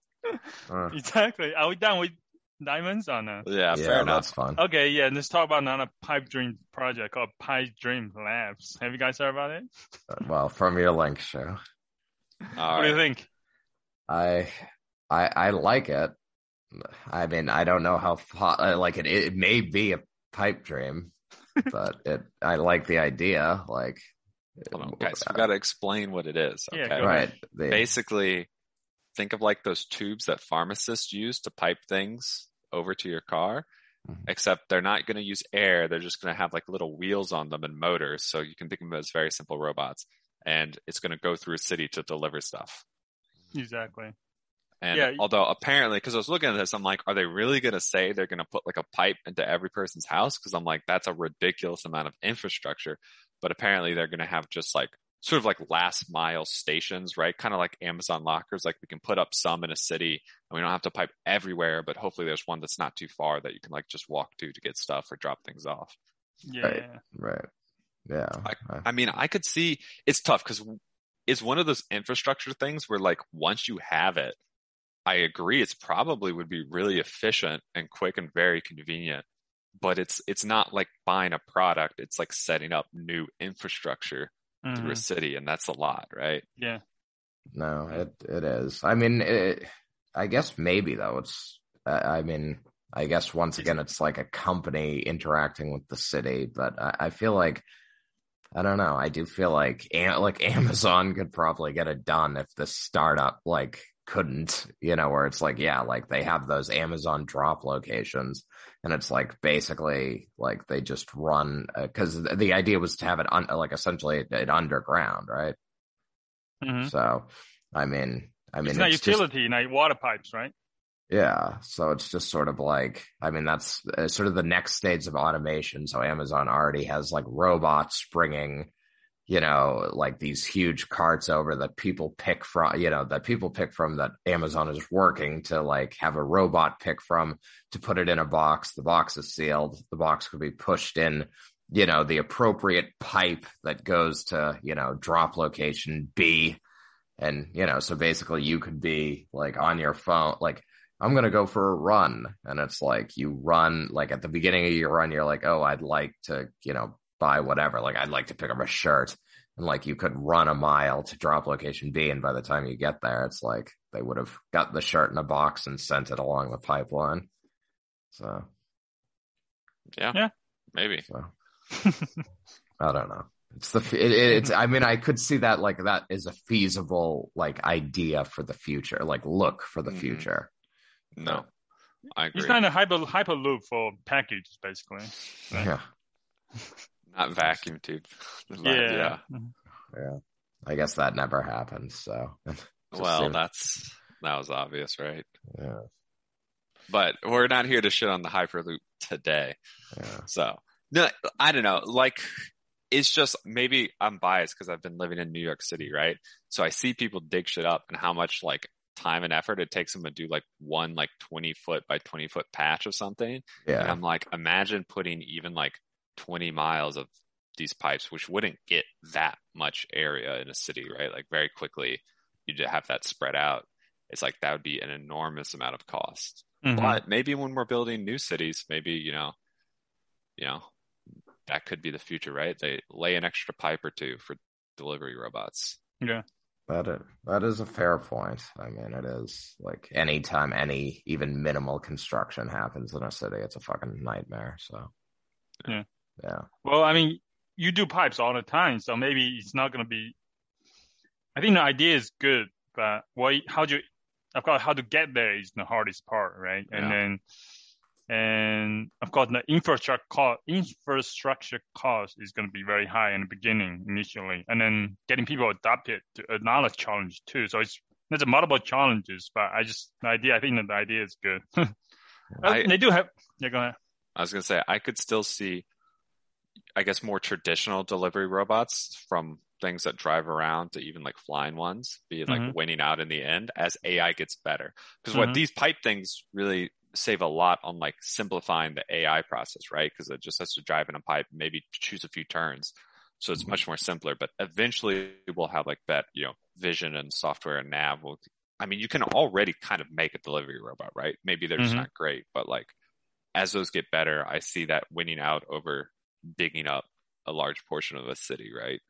I Mm. guess the the pushback on that is like, okay, like we have autonomous cars, right? Like, you know, autonomous cars are there in 20 years, right? It's like the thing that I like about these pipes is it limits congestion. hmm Yeah. Like, so like the 8,000 Amazon trucks that are on the road delivering people stuff, like a lot of that can just go to pipes now. Well, Mhm. here's an important part. I Mm. didn't say delivery cars. I said delivery robots because all these cities should just ban cars in the first place. Uh, That's, a right. You difference. hate I'll cars, yes. That's so right. imagine if we ban cars and then You we just turn want all UAVs. lanes into, you know, bike lanes and other things. We could have a little autonomous delivery robot lane, you know, or it could just share other lanes, but it'd be so much more efficient, so much more traffic we could get.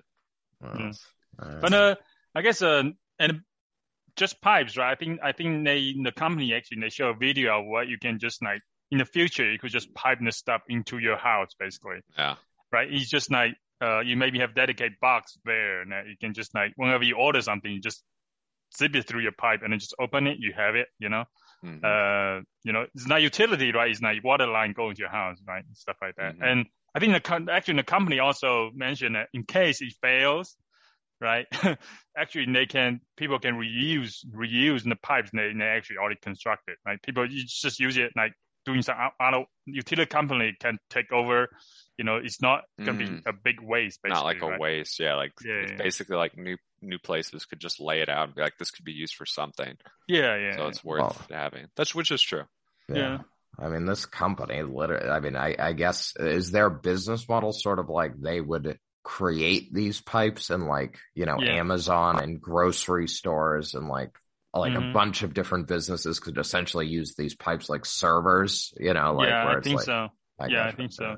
Yeah, you actually basically take over part of the delivery, right? Now, for example, on Amazon, you have a small package or something, right? You can just zip it through, right? And then, so right now, I think right now in the beginning, what they do is they have uh, like different like stations and different locations, and some Mhm. people go and then drop package into the station, and then on the other end of station, there's another person. Imagine this is like across the city, like very far away, right? You don't want people to drive across town. All you need is zip it, and then the last mile, someone's gonna, you know, maybe ride a bike, or even just walk it, and then pick up the package from the station, and then you know send it to your house, right? So it's minimizing the travel. You know, it's like for it's good for the environment as well, I guess. So Anyway, No, it's it's an interesting idea, but yeah, they uh, they I guess like if you you're a company that specializes in building these types of tubes and you're really really good at it, there's definitely a lot of businesses that would want to use you, but it's just Yeah. how good can you be at it and how horrible is it to actually build these tubes? yeah. And the answer ultimately, it's actually. Yeah, I also thought about you, Matt, when I think about when I read like, how they do it, right? Because uh, when they have inter, when they expand this to a large scale, they need to coordinate on these robots, right? Zipping Mm. through the zipping through the pipes, right? So it's where your expertise, right? Multi-robot coordination. That's true. All right. And- well, if they make it, uh, maybe I was gonna say when they make it big, I'll go work for them, but I should work for them beforehand. Exactly. Get that startup stock ownership. Right now, yeah, and they do have job openings right now, and All looking right. for people. Like, I'm gonna text my boss, tell him I quit right after this. well, you can always apply and take a look and see Yeah. what's. You don't have to make the decision, right? You can like just talk about it, and if they give you an offer, then you can decide, right? So yeah. Well, I want to do. I don't right think now, they are but- there yet. I don't think they are. They're very early stage right now, so I don't even have. I'm not sure if they have any pipes on the underground already. They might have, but yeah. That's perfect. Maybe in like a year, I'll check them out, see if it's Yeah. like, hey. But you know, Yeah. yeah. interesting idea. We'll see. All I'm right. I'm not confident about it, but we'll see. Yeah, Alright, there's just alright. there's a multiple challenges. One is like the infrastructure, as you say, the, the cost of laying laying uh pipes underground, and also there's a regulatory probably right regulation. You, you probably need to deal with government, right? So there's Anytime another you deal with the government, it's a fucking nightmare. Oh yeah, Yeah. to delay that utility stuff, yeah, probably. Yeah, I mean, yeah. Google's laid fiber, so it's not impossible, but Well, that's Besides what I was saying. Like, I feel like Amazon could get it done, but like, Uh-huh. like I'd believe if this were like an Amazon initiative, I'd be like, or Amazon were giving them financing or something, I'd be like, okay, maybe. But I feel like Mhm. you need to have that like trillion dollar company type, like, hey, we're buddy buddy with the government and can like push through everything pretty fast. Hmm. Because otherwise, it's going to take like decades. Like it's sort of like autonomous cars, right? Like you know, I mean, th- there's like I feel like they're going to be slower coming out than they actually could be, in part because there's like a lot of legal questions and you know government level questions. Yeah. So, It- It's funny. What sucks for them is this was obviously be the best for like all large dense cities would be the best in terms of not having to lay out the most pipe, mhm. you know, to be effective. But those are the places where it are are already built up, right? Like it's new developments that tend to be, you know, more dispersed that it'd be easier to construct. yeah, And if I, I, I, there's always plans for people to like build a city from scratch, like designed right to be like the perfect city. If that ever happens, they should try to incorporate this in.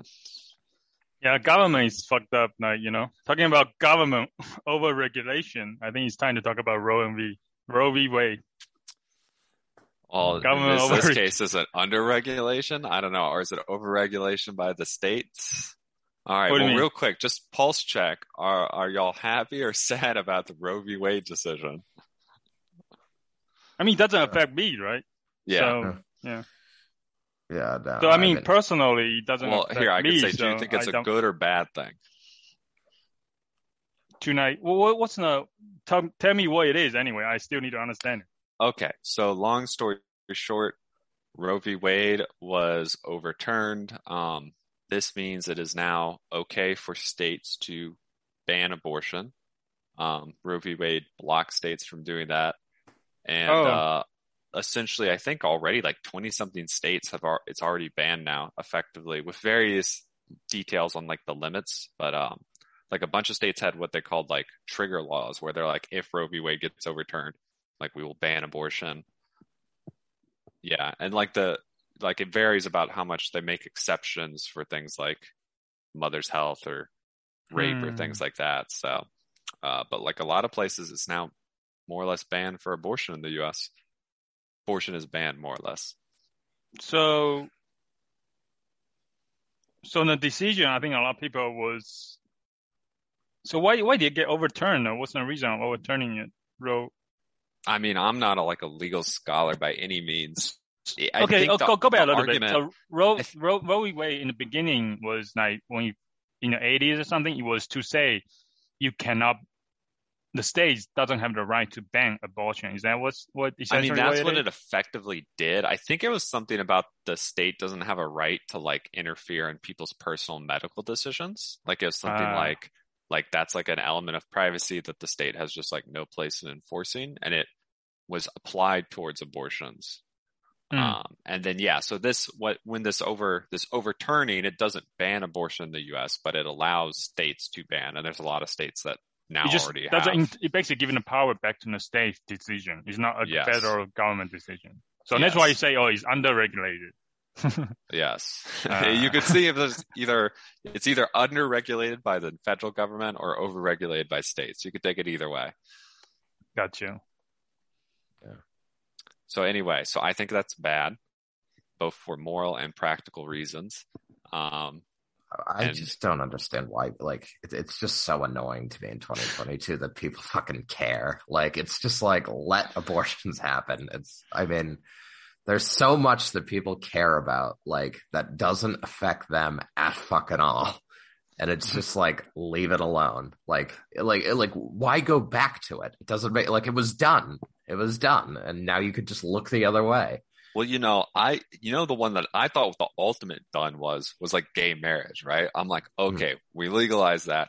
No Right. one cares anymore, almost, right? And like it's widely accepted. And now Right. they're like, Clarence Thomas, the Supreme Court guy, was like, maybe we need to revisit that one too because it used similar logic. And I'm just like, uh, you know, like really, like that's what, like Jesus. No, it's yeah. Well, that I, that's I guess what because I had heard like or I've heard and I haven't looked into it too much, but like that like Roe v. Wade. So you Roe v. Wade was based on like states uh, not interfering in medical decisions specifically, or just like the states can't like personal decisions. That's more legal details than I know. Okay. Cause yeah, cause like I, I think, cause a lot of people keep saying like, oh, it goes deeper than just abortion. And it's like, like I'm for like, you know, I mean, I think abortion should be very lax. Like, I mean, I think like, I mean, like, I, I mean, basically, a kid doesn't even have a sense of self till six months. So it's like, you know, it's, hmm you know, I mean, I'm pretty. I'm pretty, uh, I'm pretty forward thinking on that, but it's like, um, yeah, but, and, you know, I like gay marriage, like all this stuff is just like decided, you know, it's just like, let it, let people do what they want. Like, if, especially like if it doesn't affect you, just let them do what the fuck they want. Like, I'm just sick of it. Well, I think they, they do affect people, right? What do you mean? Are you making the argument that the child is a person? Yeah, I mean, if the, the, the, the Republican, the conservative are making those documents, right? If a life is life, right? Is is in conception, right? It's it's kind of for who to decide that you know the life form has no right, right? If you consider all life has rights, right? Well, first, All li- so I know you're making the devil's argument here. Um, at least I hope, and that's okay. you know, playing devil's advocate, but like, how, I would love to see the Venn diagram of pro-lifers and vegans, and how many really think all life is life, right? You know, Mhm. Mm-hmm. or more practically, if you just want to be like, well, humans and animals are just whatever, right? Like, how many people would be like, this brain dead patient in a hospital, you can't pull the plug, that's murder, right? Yeah. But I, I guess, like I said, I'm saying I do see why the Supreme Court actually. I think I don't think that when they made the decision to overturn Roe v. Wade, I, I, I completely don't actually don't have a lot deep, don't really have a big uh, deep understanding. But I'm just saying maybe they overturn it. Maybe they think they don't think it as abortion. They were more like more like states' rights versus federal rights, right? Is that how they how they frame the decision or making the decision, right? Is, that- is that how they do it? I think it was more about like what exactly the 14th Amendment covered. Yeah, Which- it's not. It's not really. I mean, the debate for them. I'm saying for the Supreme Court justice, it's not really about the debate about abortion, whether you have the right to abortion or not, right? Mhm. It's about. I'm saying maybe for them is they know is. I, I think also they are doing the thing that's really unpopular right now, and sometimes when you do the most unpopular thing, right? They know that people are gonna be really angry, you know. The you know, and then so I think sometimes it takes some courage actually for people to do some to do what is unpopular at the moment, right? Uh, Mm. As but even though for a bigger picture, I think they are thinking about even though I think they are thinking about the bigger picture, right? As you say, I think Mike, you also saying okay, what is done is done. Uh, there's no, no there's no really change it. But sometimes if you think in the future, maybe in the some laws that uh, pass a Supreme Court decision, a terrible decision that need to be overturned. I think Supreme Court actually made terrible decision back like maybe a hundred years. I think they Supreme Court even saying that it's good to either what do you call it, eugenics or something like that, right? Hmm. Supreme Court was for eugenics back in the day, right? So I think they kind of overturn it too. So I think sometimes it's good for a system to change their decisions, right? Okay, well, I will agree with you on the point of like, I guess where I think a lot of people's anger come from, and like where when I say like it's done, move on. Like I'm just talking about abortion specifically, and as Matt said, Uh. like Roe versus Wade is like, you know, that overturning that does not make abortion like it does not ban abortion. It gives the states the opportunity to ban abortion. So Yeah. I think where most of the anger is coming from is why the fuck is there so many states who are like, oh, now that we're able to do it, we're going to do it immediately. Like, Mm. you know, and like, are, are you going to make it essentially bans, you know, with a few like, you know, nitpicky, acce- like uh, exceptions or like a nitpicky Yeah, wrong. But, But like, Texas already banned it like a while ago, right? well, yeah, Kind they, they did like the heartbeat at eight weeks thing or Yeah, something. I think even Yeah. Georgia too, right? That's other co- company tried to pull out Georgia, right? So Yeah. I want to push back though on, you know, she's talking about, well, they're maybe in, they're thinking about the wider scope, but like the wider scope seems worse, right? Like Mm. The wider scope is like the right. It's it's related to your you know your privacy and able to do things like how much the fundamental question of how much the government can regulate what you do when it doesn't impact other people, and uh, you know in general. I also lean Mm. on the government should just stay out of people's fucking business Uh, and let Mm. them do the shit they want to do. Uh, you know, Gotcha. let doctors do what doctors think is like the right call, right? Like, it's just, Mhm. I don't think that that's a good precedent for the states to be able to just, we'll say, take away rights at Mm. will. I mean, we have, and this is like the old thing they teach in school, right? Like majority rule, but minority rights.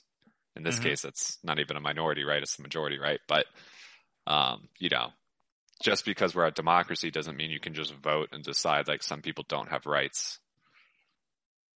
yeah. yeah. Well, Yeah. or maybe at least I should correct that. That's how it should work. That's not how it works, but Yeah, I think yeah, I think you got a good point. Like anything that restricts people's, I guess, right, is just not good. Right. I mean, it's overall good. I mean, obviously you can't have a right to do anything, but like when we restrict rights, we need like a very clear, I think you should have a clear case about like how is this beneficial and otherwise there's like Mhm. major, there's significant problems and harm coming from that, right? hmm Um, it's quite the opposite. Restricting abortion is going to cause a bunch of harm. So it's, it's a double bad, double down on the worst. Yeah. No, like I say, it's just like there's some things that it's just like we were there. Like you don't need to worry about it. It's just over and move on. And it's like, and I and I mean I feel like there are things like I, I there are, uh, there are many I feel like there are many examples of people just like like looking backward too much like and Mhm. it's like you know when it's like you have the opportunity to look forward and it won't influence your life at all and it's just like people still won't do it because they're fucking stupid Some people just get mad at the world, right? Mm. Don't like how the world is. They want it to go back to their, you know, whatever was their particular golden era. But in in some ways, I think the main thing is that we don't really understand the the other. At least personally, I don't understand the other side's argument completely. Right. Which side So when when what what do you which side the the pro life side, right? Whoever the, the, the other side that tried to overturn Roe v. Wade, right? The other side, the conservative side, whatever, right?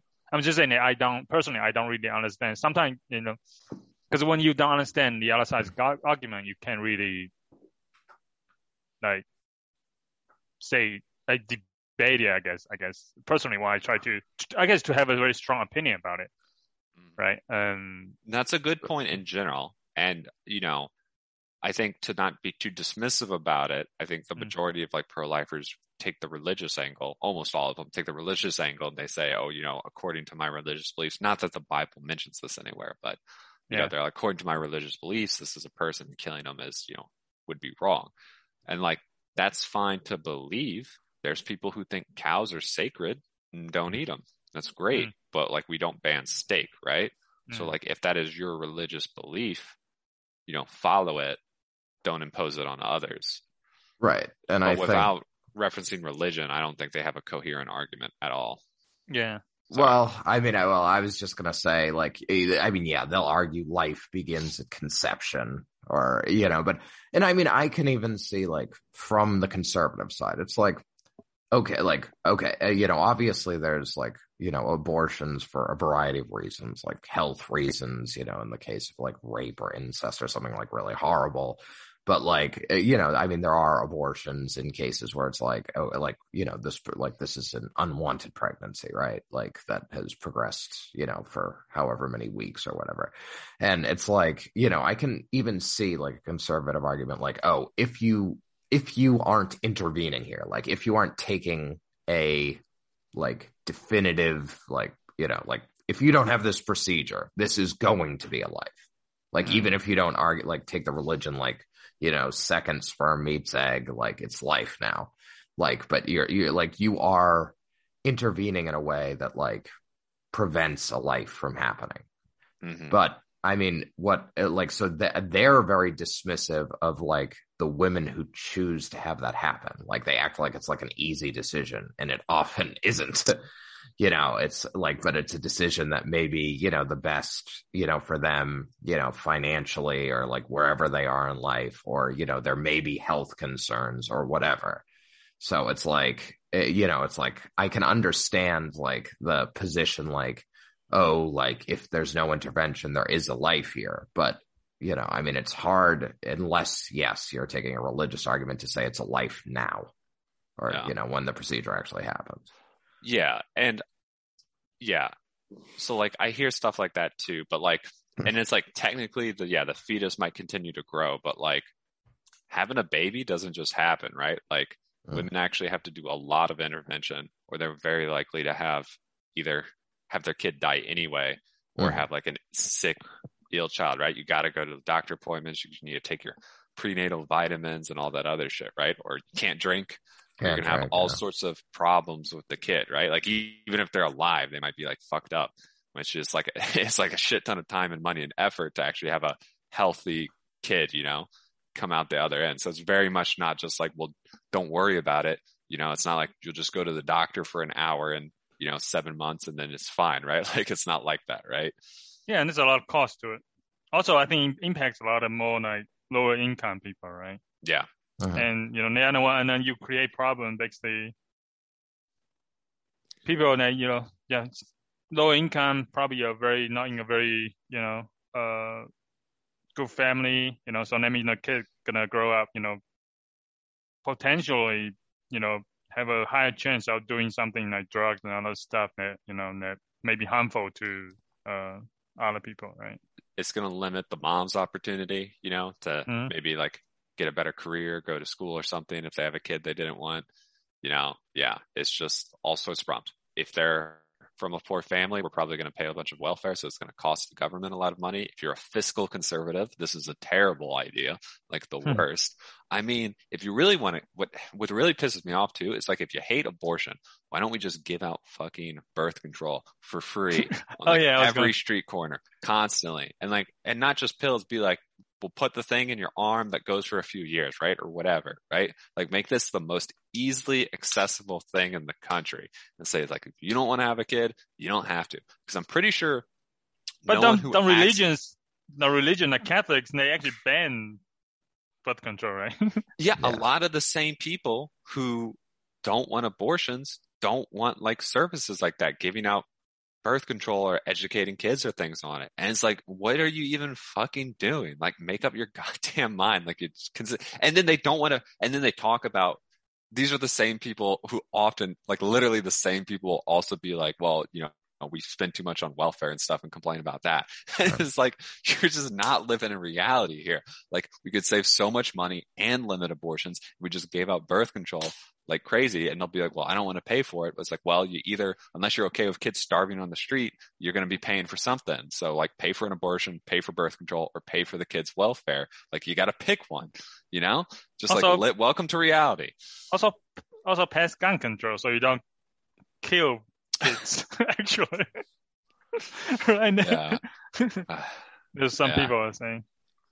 Also, uh, I think um, something I read in a book called uh, "Free Econ- Economics," free, free, free economics, or free economics, or something like that. Yeah, Freakonomics. economics. Yeah. Yeah.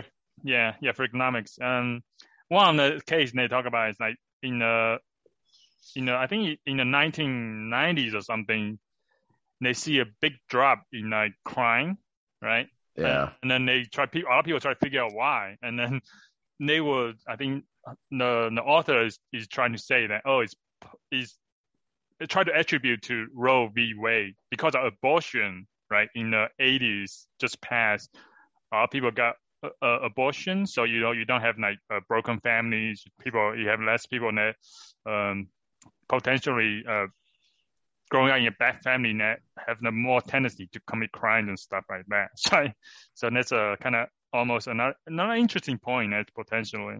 So Yes, it is l- quite literally bad and more expensive for society to ban them. Mm. well, Uh, let's see in 20 years or 18 years if we have more crimes. If we do, then It's already Well- skyrocketing, so I'm sure things will look great.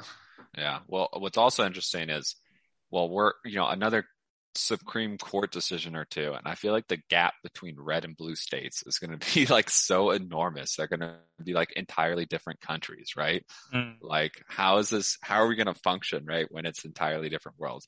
And what I imagine is a lot of these decisions, they're probably going to hurt the red states the most. And it's going to be interesting to see, uh, you know, Mm. how these states, which are often already the ones who are worse off on, you know, every metric, you know, how they deal with that. I assume they'll find something else to scapegoat and blame, but Mm. Well, I don't. I mean, it's just it just annoys me. It's like we should be focusing on fucking curing. Ca- like, I mean, we have effective treatments for cancer. If we focused on like pipe, uh, like streamlining, you know, development, uh, like you know, sharing of patient data and sharing of like you know knowledge, like we could like actually do something good there. Like if we if we focused on getting these pipelines built, I could get my fucking Amazon shirts delivered in 30 seconds. And we're focusing on th- something from like 1980 something. And it's like, just leave me alone. Let me build my pipes and get my shirts. let me have my lab grown diamonds piped to me Yeah, 30 that's- minutes after I order. All right. That's right. I, yeah, that's right. I mean, I want to be a consumer and I want to live longer and I don't care what people want to do with, you know, with respect to their own lives. You know, I don't want to be too partisan sounding here, but when was the last fucking time the Republican Party talked about doing something useful and not just fighting Democrats or overturning shit that's already settled? When was the last serious policy proposal from the party? I can't remember one. Like, Wait, what's going on? I thought you guys were a pro Republican. What's going on? what are you talking about?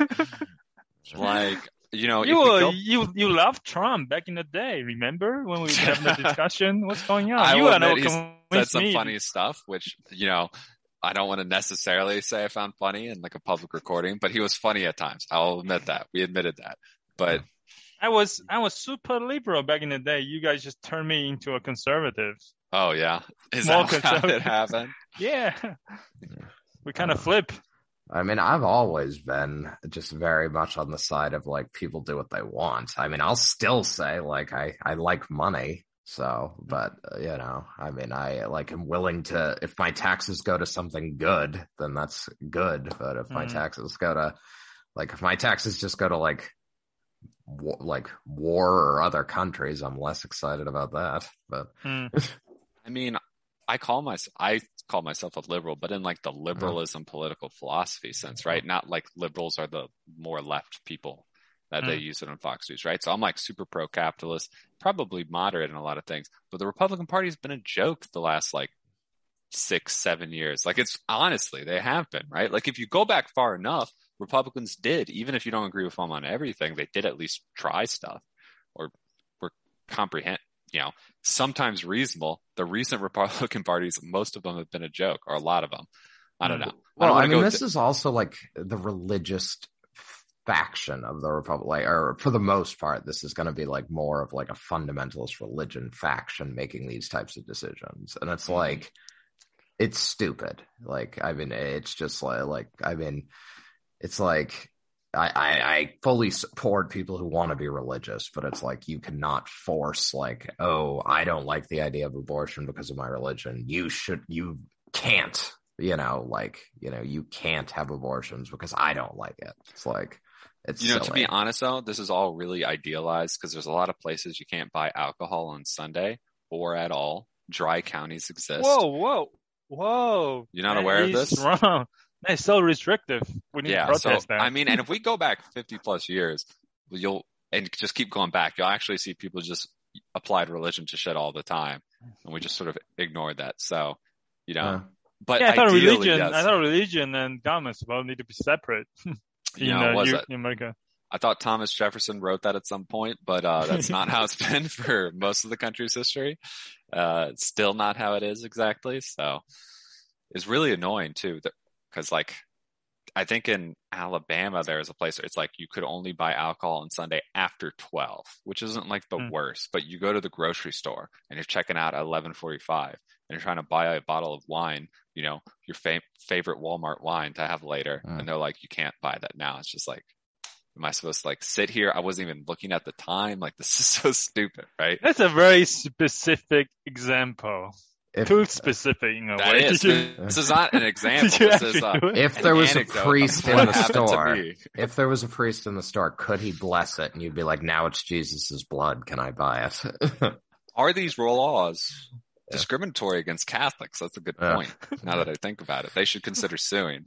Uh, no, no, and I, I, that like in Massachusetts, they used to have like what they called, I think, the blue laws, and it was very like it was the same idea. Like on Sundays, you can't buy liquor, or like certain places need to close at certain times on Sundays. And, yeah, hmm but but uh, the world seemed to be moving away from that. But maybe maybe we're Well- moving back.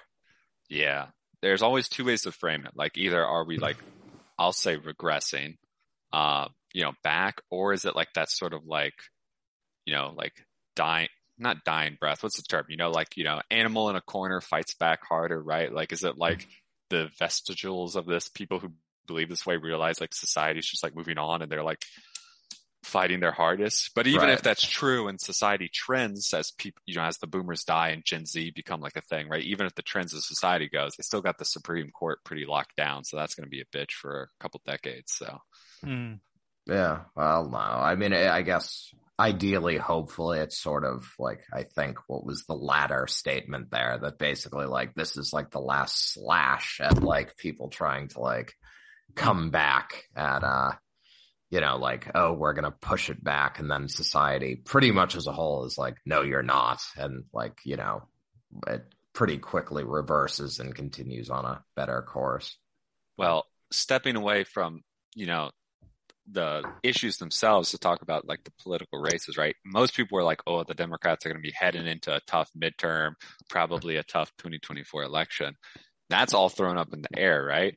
Is Mhm. this going to be enough for people to be like, we need to vote, you know, more than a 50-50 Senate with Joe Manchin as one of the Democrats? Mm. So like, do we need to give like them enough to say overturn the filibuster? And once they've done that, they could actually, you know, pass a law mandating the legalization of abortion, right? Legislate it rather than using the court. Right. Mm. That something could happen. It's never going to happen now because, well, some of the Democrats, there might be a Democrat who would block it themselves, and the, certainly the Republicans would filibuster it forever. So you'd basically have to get rid of the filibuster first. But yeah, I don't know. Maybe. No, I just, I'm basically just sick of it.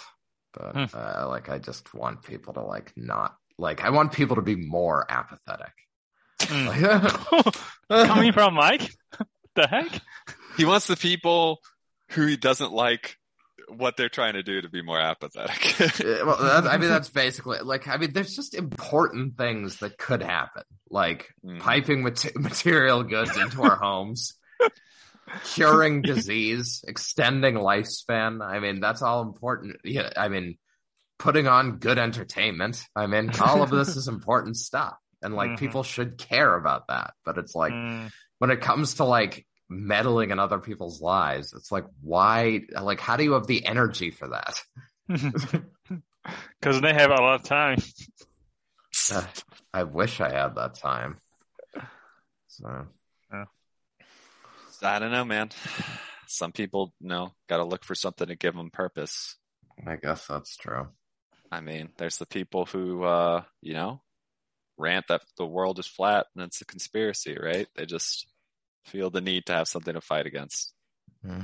and haven't directed that towards something useful or real. Actually, speaking of that, the world is flat. flat. That's the real thing. Uh, is this your, if you look at it from a small enough spot or whatever? Exactly. I mean, Uh, uh, all right, Yeah, we're gonna it's see not- you guys. Next actually, no.